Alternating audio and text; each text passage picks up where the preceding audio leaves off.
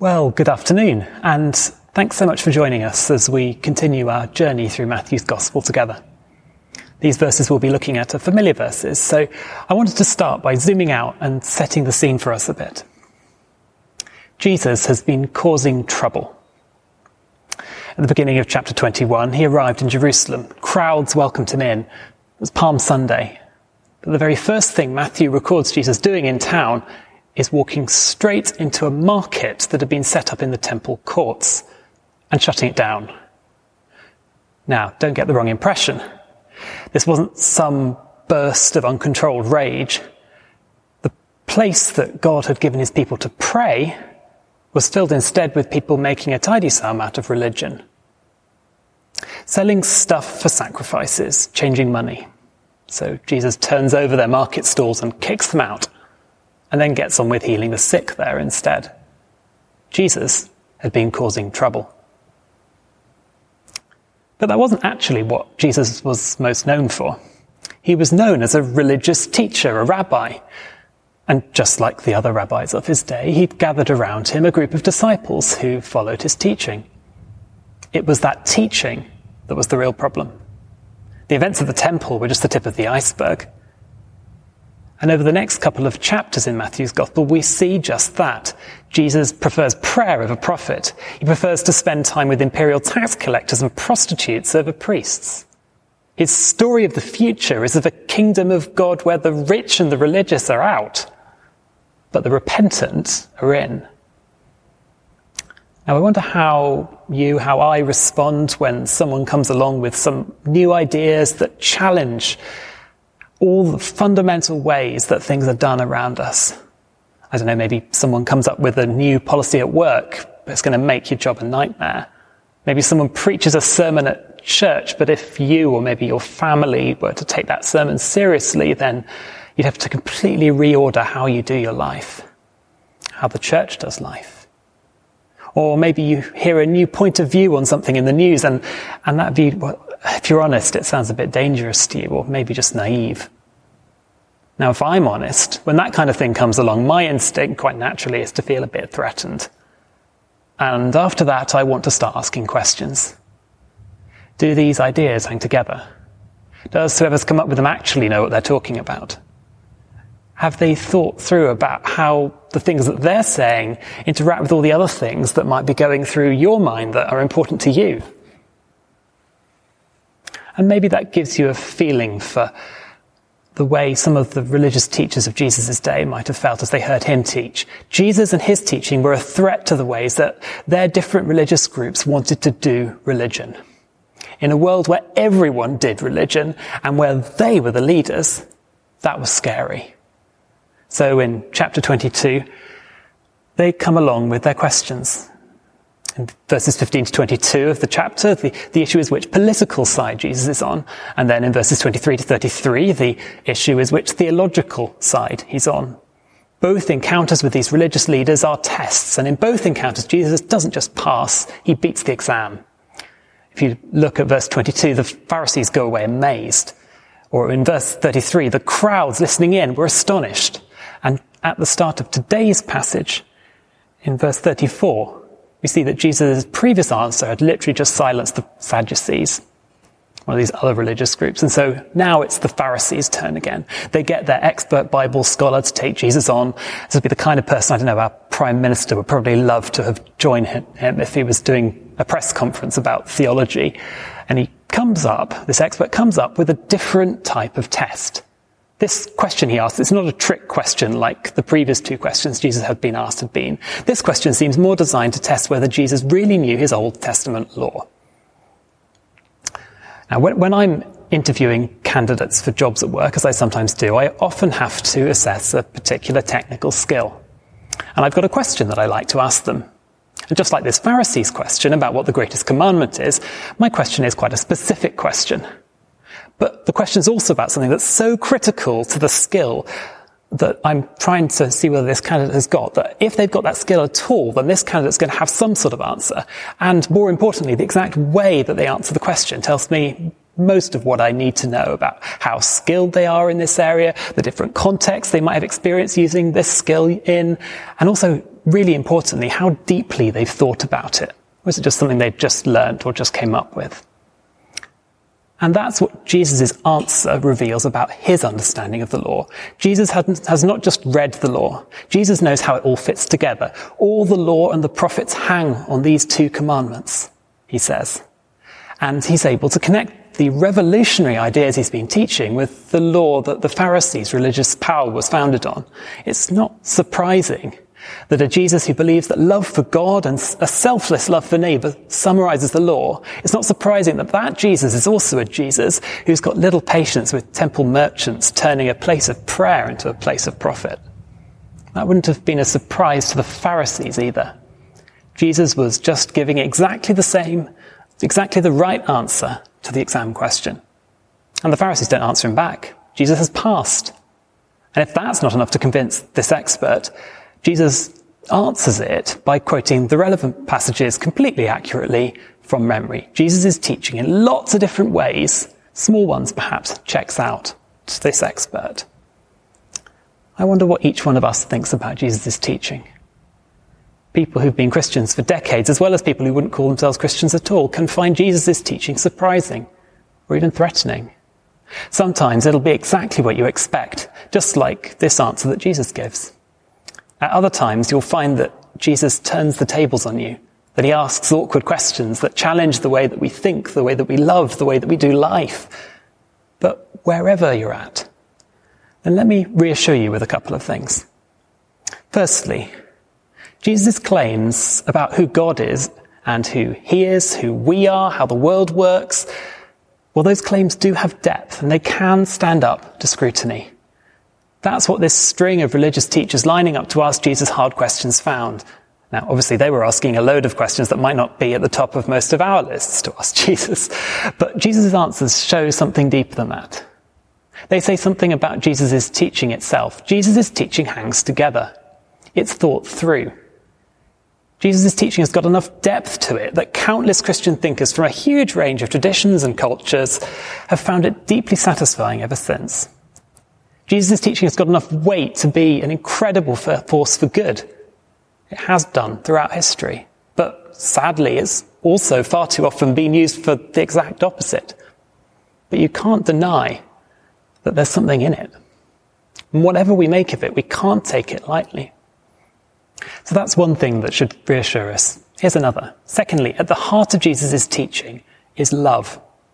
The greatest of all possible loves, in fact, a love for God that flows out into a love for others. It's a love that is so great that it's all encompassing. That's reassuring, but here's the catch. A love that, that is that great leaves no room for a lack of love. And that's one of the things that makes encountering Jesus so challenging. Loving Jesus' way means not just loving God and each other in ways that we want to, but loving in ways that completely reorder the way that we think and feel and act. That kind of love fundamentally reorders our souls. It reorders who we are. That can be scary, but it is good. And the teaching that leads to that hangs together. Now, if you'd like to explore that further, then um, we're very conscious that watching this kind of video where we can't really talk about it isn't necessarily the best way to do that. But if that is you, and you'd like to get your head around Jesus' teaching for yourself, then do go to allsouls.org forward slash explore, where you'll find a whole range of ways to get that conversation started. But let's get back to our passage. Jesus doesn't leave things there. Moving on to verse 42, Jesus asks the Pharisees a question. He's not actually fighting back in the debate, although if Jesus had wanted to do that, then he couldn't have been more successful. If you look down to verse 46, you see that by the end of this, no one dared to ask Jesus any more questions. What Jesus is actually doing here, though, is making a point that they need to hear. Jesus' question is about whose son the Messiah is. Now, the Messiah was a promised future king who Old Testament prophets had said would come and set things to rights. Quite literally, that word means anointed one, king. Now, in verse 42, the Pharisees answer Jesus' question quite correctly that the Messiah would be the son of David, descended from ancient Israel's greatest king from a thousand years or so ago. But then Jesus takes them in this quote that he gives back to Psalm 110. David, King David is writing, and in his song, his psalm, there's three different lords. There was David, the king, he was Lord. Well, Lord number one anyway, but there were two other Lords. There was the Lord at the beginning of the verse Jesus quoted. It's clear that that Lord is God. But then there's a third Lord, the my Lord that God is speaking to. He's not David because he's David's Lord, but somehow also God's able to speak to him. So who is he? Who was this Lord that David answered to, but who wasn't the Lord at the beginning of the psalm? Well, the Pharisees would have understood that that third Lord was the Messiah. Later on in the psalm, this third Lord, the Messiah, goes on to do all the kinds of things that the Messiah was supposed to do. But here's the confusing thing. Why didn't David just write, the Lord says to my son? That would have made much more sense to him. Instead of saying that, why does he make everything more confusing than it needs to be and write, the Lord says to my Lord? Or as Jesus puts his question in verse 45, if David calls him Lord, how can he be his son? In fact, Jesus' original question gave the Pharisees a clue as to the answer to his question. Whose son is he? Whose son is he? Whose son is this Lord of David? The obvious answer that they got right was that he was the son of David, but Jesus is implying that that answer didn't really get to the bottom of it. There weren't actually many options other than the son of David. Abraham maybe, Levi, a minor local celebrity. I mean, none of them were very good options for various reasons, some obvious, some less obvious. There was actually only really one other option. Here's how the character of the Messiah is first introduced in the book of Psalms. It's Psalm 2, near the beginning of Psalm 2, if you want to look it up. Here's how it starts. These verses. I will proclaim the Lord's decree. He said to me, that's God, You are my son. Today I have become your father. Here's what Jesus is strongly implying with his question. He's implying that he's the son of God. Now, if you've been in church circles for some time at all, you'll have heard that term um, used. But um, what we need to do is go right back to what it meant uh, in Jesus' time. If you were a king in the ancient world, then it was very convenient if you were also the son of a god. And if you're the son of a god and your enemy's kings aren't the son of a god, then that's even better. In fact, an emperor in Rome had only recently claimed that he was the son of God, that he was not just king, but the king of kings. Here's the problem though that those sons of God had whether they were executed or assassinated or died in battle or died in their beds, all those sons of God died, and their claims to divinity were no more. So what makes Jesus' claim any different? Well, Matthew doesn't tell us now. We'll hear the rest of that story over the next few Thursday lunchtimes. But let me pick out some of the key points. Jesus was executed on a cross because he claimed to be the Son of God. Jesus was mocked as he died on that cross precisely because if he really were the Son of God, God wouldn't just let him die. Jesus died in such an extraordinary way that his executioner, who was a Roman centurion who was supposed to be loyal to his Caesar, his Son of God, remember, Jesus died in such a way that that centurion said in front of everyone who was watching, surely this man was the Son of God.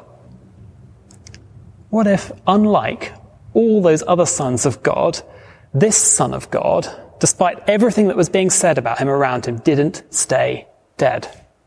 Because if that were true, then this Son of God wouldn't just be a teacher. He wouldn't even just be a great teacher. He would be the teacher. Here's what he tells his disciples just a few verses later. You are not to be called rabbi, for you have one teacher, and you are all brothers. Nor are you to be called instructors, for you have one instructor, the Messiah. When Jesus teaches, he is king.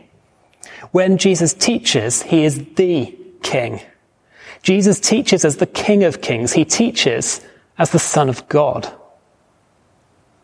Now, to come back to this conversation with the Pharisees where he's implying that he's the son of God, why does he want the Pharisees to know that? Well, the way that the Pharisees and the other religious leaders in this chapter have treated Jesus is as if he were a student who needed to pass his entrance exam so that he can learn at their feet, instead of treating him as if he were the Son of God, the teacher. They're asking him questions to test whether he knows the answers.